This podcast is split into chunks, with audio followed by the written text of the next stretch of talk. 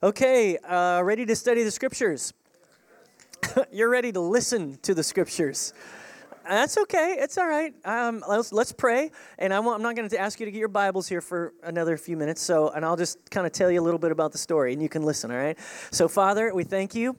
We thank you for popcorn. What a good idea. And uh, we thank you for uh, all of your blessings upon our lives. And we just are here today. We want you to illuminate our minds change us if need be, transform us, make us into your image, and help us to understand who you are and what you want to do with us. In Jesus' name, amen. As you know, we've been discussing uh, resurrection people. Uh, which is our current series. Uh, we started on Easter Sunday. Uh, last week we talked about Luke chapter 24. It was a fantastic chapter. If you've never read it before, you need to read it. It shows Jesus appearing, going in and out of different places, and showing himself, his resurrected body to people. And uh, it's an incredible place uh, to begin this journey when talking about resurrection people. And I, I believe that there should be a difference for us. We are resurrection people because there's something different about us. There's something that is life giving about people who belong to Christ, people who have experienced Him. And I believe that we should identify what those differences are. We should we should know exactly who we are and exactly what Jesus wants us to do.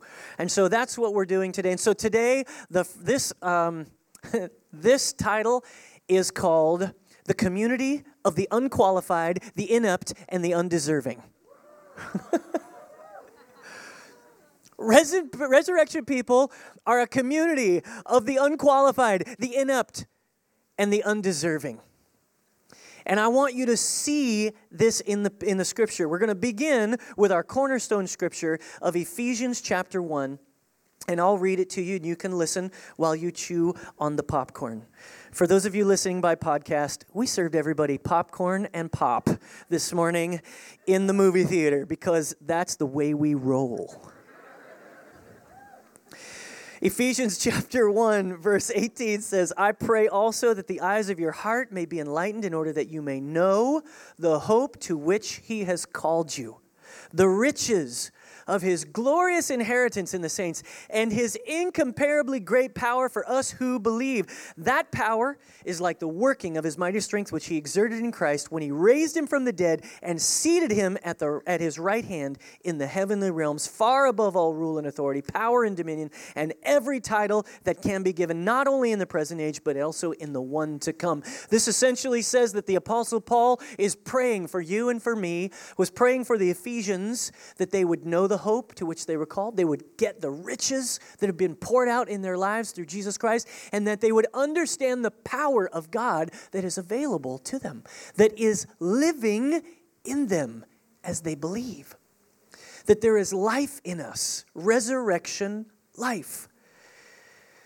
Now we're going to we're going to look at uh, John chapter 20, but I want to identify for you one of the great concerns that I have about the American church. And it's not just the American church, I think it's always the tendency of church organizations or church people to gravitate to this idea, and it is the idea of the professionalism of Christianity.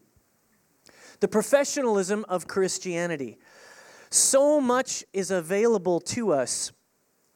Somehow in our churches, we tend to look to the experts we tend to want to make experts out of our pastors, out of our leaders. And we want them to fix our problems for us. It's kind of like if you want to fix your car. Have you tried to fix your car recently? If you've got any kind of a newer car, it's almost impossible. I mean, for a guy like me. And I realized that mechanics, I mean, they have a real gift. I mean, it's an incredible thing to watch a mechanic diagnose a problem in a newer car. But typically, what they do is they plug it into a computer, and the computer tells them what's wrong. It's the, it is the, it is the expert that tells you how to fix your car. Now, I had a 1949 Chevy pickup. It, well, I bought it when I was 14 years old, and I bought it with paper route money. Isn't that cute?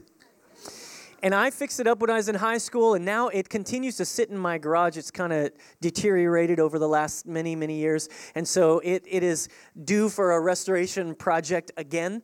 But it's pretty easy to fix that thing because it's just a few spark plugs, and you go right in the straight six, and there's a fan belt, and then there's one other thing, a majigger, that you've got to make sure is running on a belt, and then you're pretty good. But every time I would work on that truck, you know what would happen? I'd have to fix it like twice or three times because every time I would fix it, I couldn't really fix it all the way. I'd like, oh, I shouldn't have done that. I should have done this. And I've had to fix it twice or three times. And I realized as I got gotten older that that's just what mechanics do. and I am unwilling to fix my car two and three times or four and five times. I got to take it to an expert. Now, here's the problem you take your computer to a technician to fix. You t- if your sprinkler system is broken, you call my dad. And you. We have this expert mentality. We cannot allow this expert mentality to come into the church. The expert mentality says, I'm not good enough to do anything. I'm not able or available to fix anything. I'm not as good as Joe or Sally, or I could never lead this group the way they do. I don't have the kind of giftedness that this person has. I don't sing. I don't speak publicly. How can I do anything in church that's really of any value? And so you start to get an expert mentality within the church and look to the experts to fix all of our problems. And here's what I think is horrendous for us in the American churches. Many, many people, they attend church on the weekends and it's the only Bible they get all week long. It's the only Bible knowledge they get all week long, is what the pastor says from the front. I can just tell you, everybody, as good of a, of a Bible teacher as our pastors are, it's not enough. It's not enough. And I've said it before, I'll say it again. All the big cookies are on the bottom shelf. All the big cookies in the Bible are on the bottom shelf. You can read it for yourself. In fact, you better read it for yourself, or you will be uh, able to be. Uh, confused and manipulated by a guy who stands up and says whatever he wants to make the Bible say to you.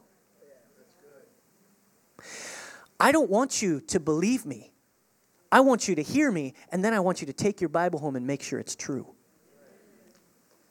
The Bible is available to you to read yourself.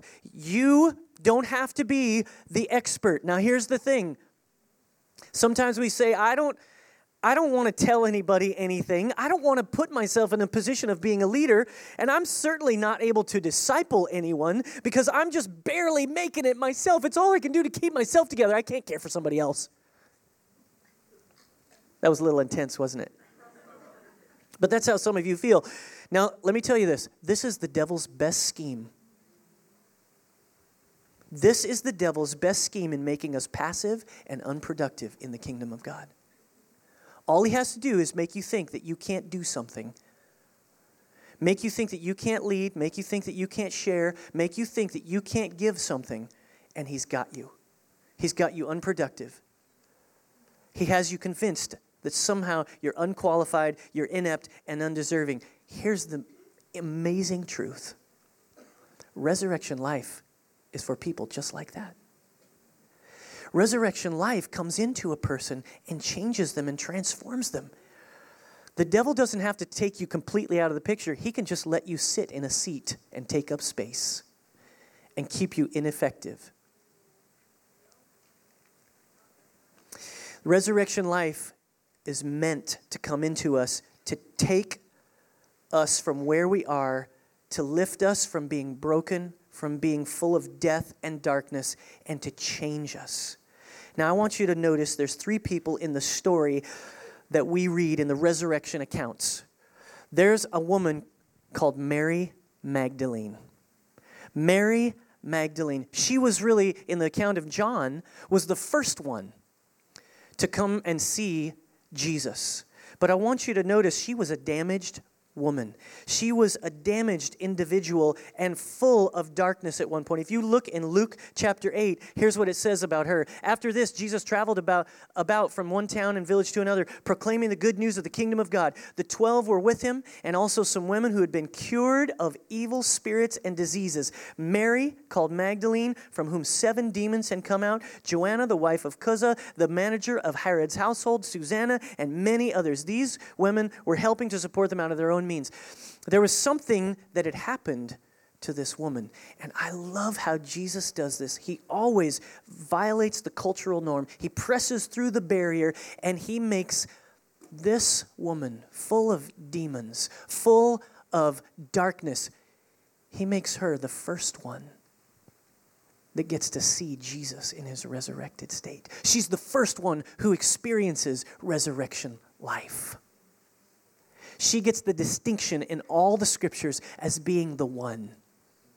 The one who witnesses it, the one who sees it, the one who is, who experiences it. Then we see here Thomas. If you go back to John chapter 20, there's a story about Thomas here we're going to read together. It says in verse 24, it says, Now Thomas, called Didymus, one of the twelve, was not with the disciples when Jesus came.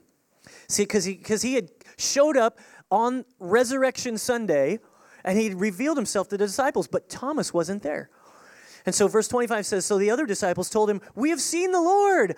But he said to them, Unless I see the nail marks in his hands and put my finger where the nails were and put my hand in his side, I will not believe it. Have you ever known anybody like this? Maybe, maybe you've been like this. Maybe this is you. You are the skeptic. Maybe you are the one who is always questioning, always challenging. We see Thomas in John chapter 14, just a few chapters earlier. Jesus is talking about going away, make, preparing a place for all of his disciples. And Thomas is the one who says, Jesus, uh, excuse me, excuse me. Um, we don't know where you're going, and uh, how can we know the way? See, Thomas would probably wanted, he wanted people to know him as a realist with a little negative slant because that is typically what pessimists pessimists want to be known as. They want to be known as realists. Well, I call it like I see it. When really you're a skeptic. And listen, here's the thing. Here's the beautiful, wonderful thing about this. Jesus loved the skeptic. He loved him and he made it okay for him to believe. Watch what happens.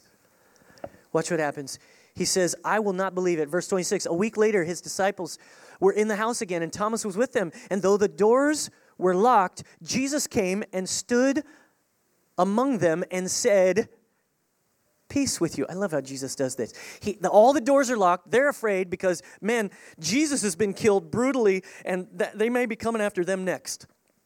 So here they are inside a house. The room is locked. They're not sure what's going to happen. And all of a sudden, Jesus appears. Hi.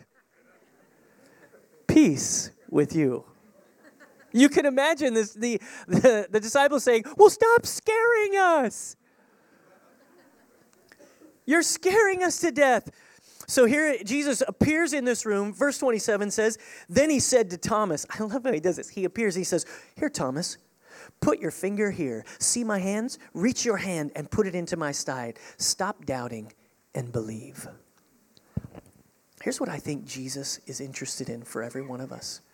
We're all on this journey, we're all going through a process, we're all at different places in the journey. And sometimes it seems like a long ways to go, like you've got a long way to go. There's no doubt about that. I feel it, you feel it, we all feel that way from time to time. But Jesus is committed to appearing to you. Jesus is committed to allowing you, to giving you opportunity to believe. Sometimes we continue to resist. Sometimes the skeptic continues, refuses to believe. But Jesus is interested in revealing himself and giving you an opportunity to believe. But here's what I want you to hear it's okay to be the skeptic. Jesus is not afraid of your doubts, God is not afraid of your questions. I was taught by a man named Oral Roberts to pursue your doubts, to pursue your doubts. Because when you pursue your doubts all the way to the end, you know what you're going to find? You're going to find Jesus standing right there. He's not afraid. In fact, the life of faith, if you just think about it, there is no way to eradicate doubt from your life. Those people that tell you that doubt is totally conquered and you don't have to you don't have to question anything again, it's it's really not true because the life of faith only happens in the face of doubt. Are you tracking with me on this? Are you tracking with me on this? Faith is required. Jesus requires us to live a life of faith with Him. It, he requires us to leap. He requires us to leap. And so there is no way to eliminate every little corner of doubt from your heart. What you have to be willing to do is give it over. What you have to be willing to do is surrender to it. Now, Jesus shows up to Thomas and he says, I want you to put your hands in my side. I want you to see. Now stop doubting and believe. Thomas said to him, My Lord and my God. If you were holding your Bible and you didn't want to get it all greasy from the popcorn, you would underline that phrase right there, My Lord and my God. He wasn't just using the Lord's name in vain. He wasn't going, Wow, oh my gosh. He was actually saying something quite profound. He was the first one in Scripture. He has the distinction to be the first in Scripture to proclaim the divinity of Jesus. My Lord, my God, you appeared to me. You revealed yourself to me. You showed me your scars. You allowed me to touch you. I saw you die on that cross, and here you are in this room. You are God. Jesus is interested in the people who have been chained in darkness and the people who have doubted. He's interested in them being involved in his plan. So, no matter where you are today, no matter where you come from, no matter what's going on in your life, Jesus' plan for you is he wants to use you. You may feel unqualified. You may feel undeserving. Somehow you may feel inept. But I can tell you, Jesus wants to use you. you the third example would be Peter. Peter, you see him in, in John 21. We won't take time to read that. But Jesus is challenging him. He's asking him if he loves him. But this is in response to Peter denying him on the night that Jesus was taken. If you turn over there to Luke chapter 22. Luke chapter 22, you see it in verse 54 says then seizing him they led him away and took him into the house of the high priest. Peter followed at a distance. But when he had kind- they had kindled a fire in the middle of the courtyard and sat down together peter sat down with him. So peter's there he's warming his hands at the fire and a servant girl saw him seated there in the firelight. She looked closely at him and said this man was with him but he denied it. Woman i don't know him he said a little later, someone else saw him and said, You are also one of them. Man, I am not, Peter replied. About an hour later, another asserted, Certainly his, this fellow was with him, for he is a Galilean. He could tell the way he spoke. He was a country bumpkin. He was not from the city, he was out there from Galilee.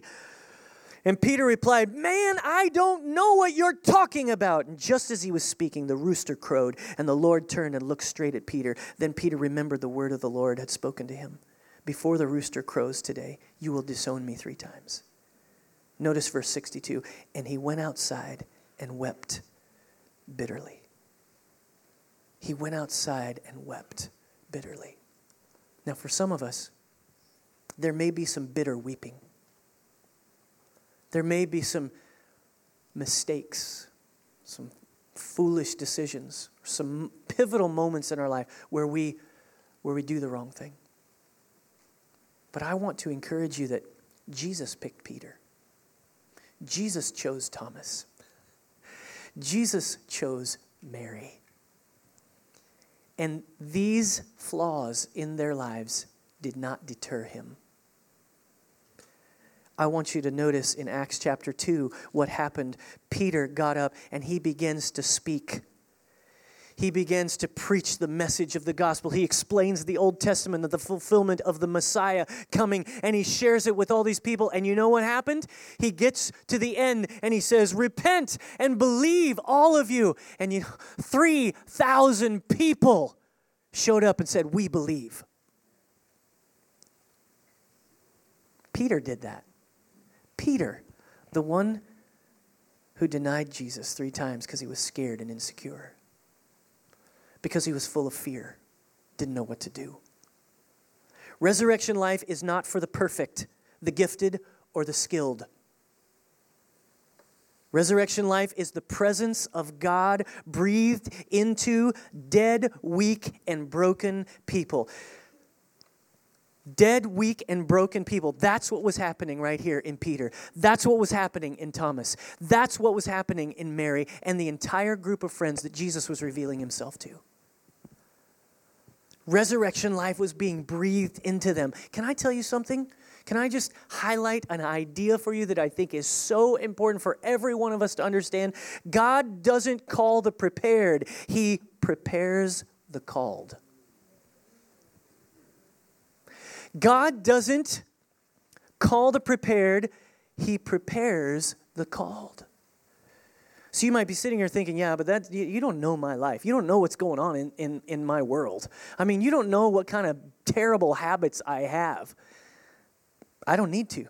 Jesus knows, and He's still calling you. He's still calling you, and He wants to prepare you. He wants to show you the way. He wants to breathe His resurrection life. Jesus wasn't looking for leaders who could serve. Hear me now. Jesus wasn't looking for leaders who could serve. He recruited servants who he could make into leaders. He created people who knew how to do little things. He, he knew he, he, wasn't he wasn't trying to get leaders recruiting all the best of the best. He was trying to make a team. We like the draft. You know the NFL draft is on this weekend. He, there's like everybody's talking endless discussion about who's the best at what position and how what their stats are and the best teams. You know how they're working out. Everybody wants to get the best player. That's not God's way. He's not looking for the best player. He's looking for people who are willing He's looking for people who are willing to serve, and then He'll prepare them and make them into something great. Are you with me? Turn to Acts chapter 4, verse 13. I want to share this little verse with you. Many of you have heard me share it before, but this is Peter and John, two people that ex- had experienced resurrection life and power with Jesus. Verse 13 says, When they saw the courage of Peter and John and realized that they were unschooled, ordinary men, they were astonished and they took note that these men had been with Jesus. The presence of Jesus was on them, the Spirit of God had come upon them, and they were, they were courageous. Now, look at this word unschooled. You know what that word means? That word in the Greek is idiotes. Idiotes. An ignoramus, an ignorant or unlearned person, an idiot. That's the root that's the root phrase of that word right there, that unschooled word. He noticed that they were idiots. But they saw their courage and they said, These people have been with Jesus. That's what I want people to say about you and me.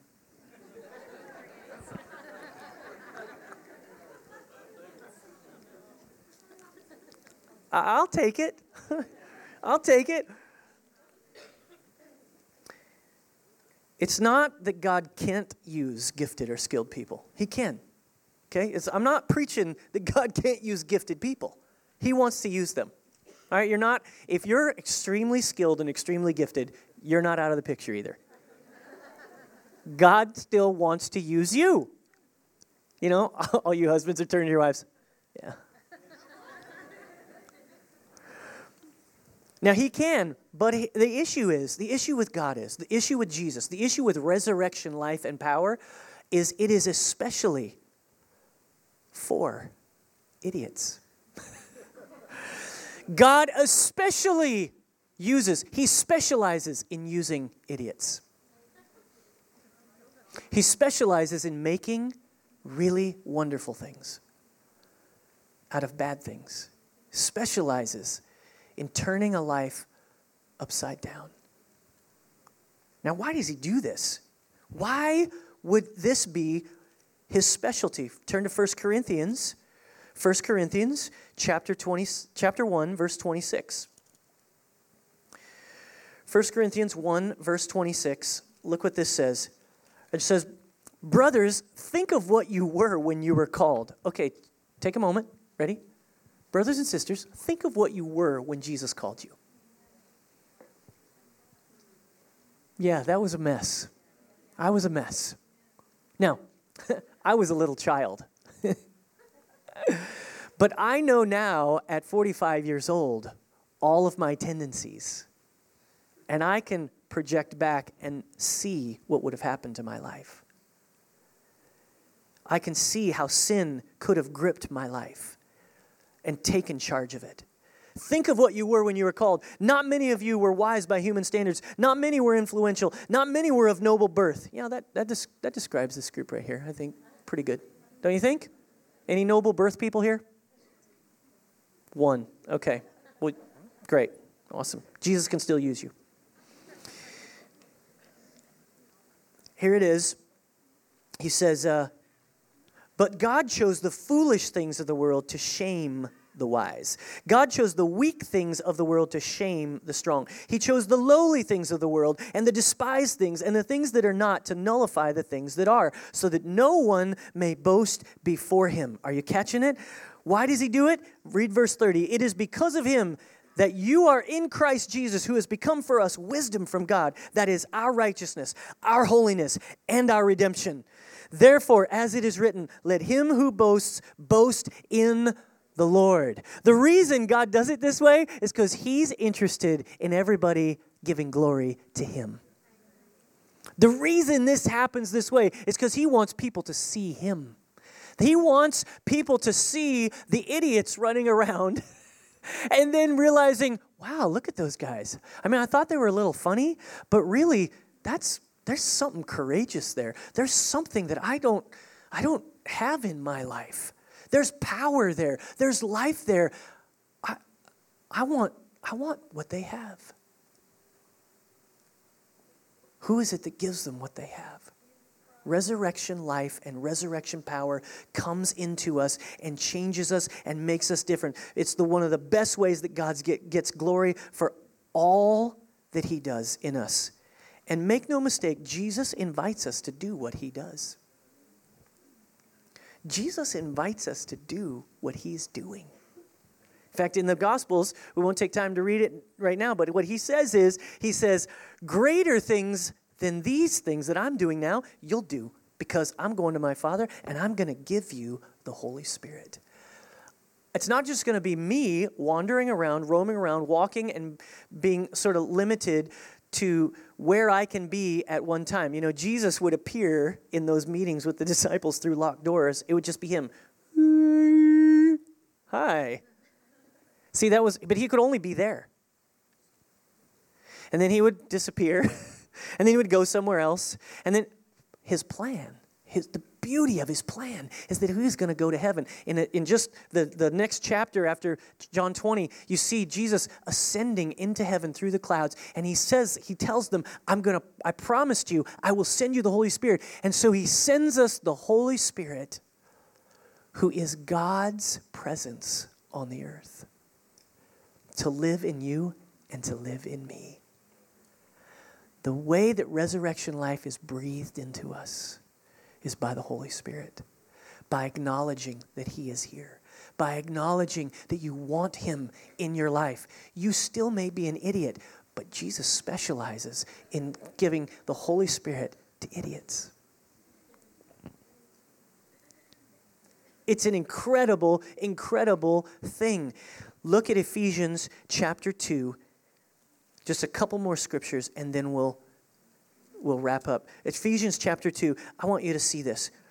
This is this is just after our cornerstone scripture, and this is the Apostle Paul. He continues into this way of thinking. As for you, you were dead in your transgressions and sins, in which you used to live when you followed the ways of this world and of the ruler of the kingdom of the air, the Spirit who is now at work in those who are disobedient. See, each one of you, each one of us, we used to have a different spirit living in us, influencing us. It was the spirit of the devil who lives in the world and who has an entire army of his minions and demons that influence people. Make no mistake, you're in a spiritual war in this world. But here's what happened to you. Verse 3 All of us also lived among them at one time, gratifying the cravings of our sinful nature. By the way, this is what makes you an idiot the cravings of your sinful nature. I got a phrase for you, all right? I want you to write this down because this is a good one, all right? So even if you got a little, you know, popcorn on your popcorn grease on your hands, here's what I want you to write down. Sin makes you stupid. It really does. The more you do it, the, the more you engage in things, the cravings, you try to fill your cravings, the cravings of your sinful nature without Jesus, the more stupid you get. Which, and you can see it all over the map. You can see when people are addicted, when people are addicted to things that um, are destroying them. They're trying to supply the cravings of their own nature. They're trying to just get something that feels good. They're just trying to, to be a little bit more happy. You know, I was I was downtown the other night, and all these people were down there, and they're walking around, you know, near Sixth Street, and we were we were um, having, having dinner, and I was struck once again by this craving of the sinful nature that people are just trying to get a little bit of joy. They're just trying to feel better about themselves and their lives. And so they go down there and they fill themselves with alcohol and with drugs and with sex and hope that that will make it better. But instead, it just makes them more stupid. Isn't that sad? It's so sad. But that is not where Jesus leaves you. That's not where Jesus leaves us. In fact, He chooses you. He wants to breathe resurrection life into you. Watch what happens here. It says um, in verse 4. Uh, well, let's let's do verse three again. All of us who lived among them at one time, gratifying the cravings of our sinful nature and following its desires and thoughts, like the rest, we were by nature objects of wrath. But because of his great love for us, God, who is rich in mercy, made us alive with Christ. Even when we were dead in transgressions, we were filling ourselves with all this garbage, and Jesus started breathing. He started making it happen. He gave himself. It is by grace you have been saved, and God raised us up. Everybody say, raised us up and God raised us up with Christ and seated us with him in the heavenly realms in Christ Jesus. That's the power that the Apostle Paul was talking about, the authority. He says, in order that in the coming ages he might show the incomparable riches of his grace expressed in his kindness to us in Christ Jesus. For it is by grace you have been saved through faith, and this is not from yourselves. It is the gift of God, not by works, so that no one can boast. For we are God's workmanship, created in Christ Jesus to do good works, which God prepared in advance for us to do. He's raised us up. No matter who you are, no matter where you come from, no matter what tendencies you have, He's breathing resurrection life into you. Resurrection people are people who weren't qualified, they, weren't, they were inept, and they were undeserving. But God begins to work on them. He begins to change them. He begins to transform them as long as they'll yield to Him. And He didn't leave us here alone, He gave us His Holy Spirit. He gave us His Spirit to speak to us and help us and challenge us. Last scripture, 2 Tim, 2 Peter chapter 2 Peter chapter 1 verse 3 says this. His divine power, everybody say divine power. This same divine power, the resurrection power that you've been given, has given us everything we need. Everybody say everything we need. Oh, don't you wish, oh, don't you wish there are moments in your life where you're like, I just forget that. I think I don't have everything I need. So I start trying to accumulate. I start trying to pull things in. I start trying to fill my cravings with money or with relationships or something else that God's not really in. His divine power has given us everything we need for life and godliness through our knowledge of Him who called us by His, or, his glory and goodness. His own glory and goodness. Through these, He has given us His very great and precious promises, so that through them you may participate in the divine nature. Ooh, you should get your pen right there and underline that little phrase. You get to participate in the you get to participate in the divine nature. That is, listen, okay, that means you don't have to stay the idiot. That means the idiot gets a new nature. That means something else happens to you. You get resurrection power, resurrection life. It's a little awkward, Darren, isn't it? Sorry. It's awesome. It's amazing. You and I get to participate in the divine nature.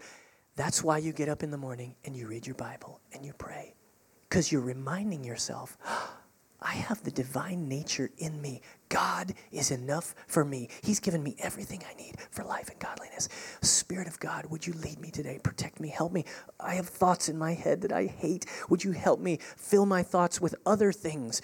Let, let, me, let me memorize this verse here, and I want to meditate on this verse all day long to replace the terrible thoughts that I have that invade my mind. Jesus, Fill me today with resurrection life. That's participating with the divine nature. When you come to church on a Sunday morning, when you're tired and you stayed out late and you really are sleepy, but you come to church anyway and the band starts going and things start happening and you sense the Spirit of God in you and He fills you up and reminds you of who you are. Those are resurrection people. They're not perfect. They don't have everything figured out. They are in process. They are working towards it.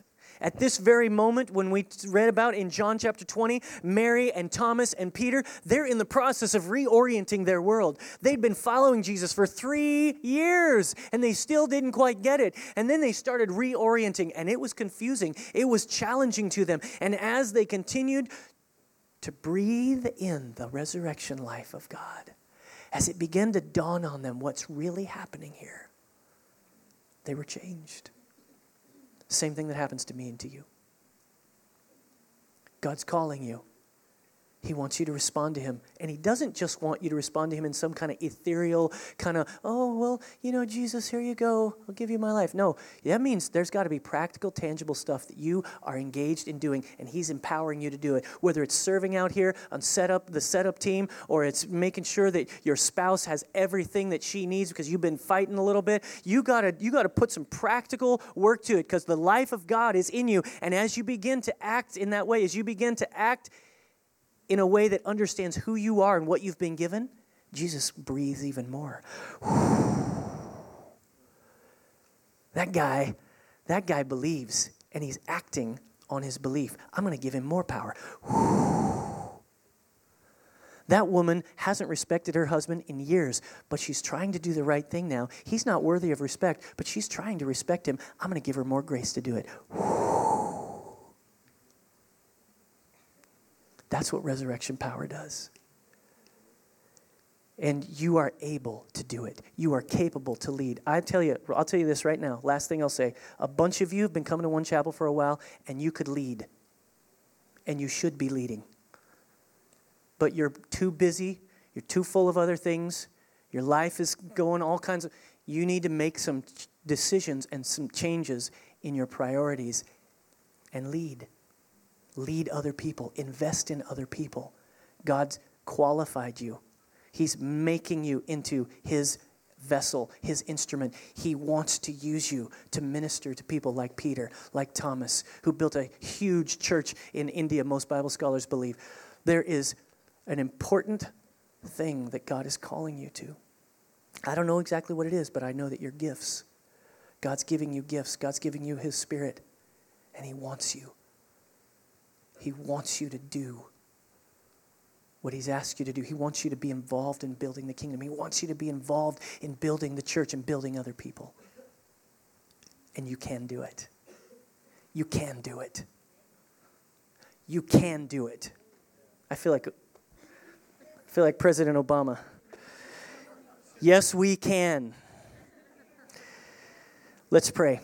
Father, here we are in this place, and we've studied your scriptures. We've looked at what you say about us, and some of us are, um, some of us are realizing we've been acting like we can't. We've been too full of fear, too full of shame. We've been consumed with our own failures. Father, all across this room, I pray right now that you would bring your forgiving, merciful love to bear on these failures, on these fears, on this shame. Whatever we've been trying to fill our lives with that's not of you, pray across this room that you would convict us of, of sin. By your mercy, show us your hands, your feet, your side. Reveal yourself to us. And as we see it, we repent and we believe. We repent and we believe.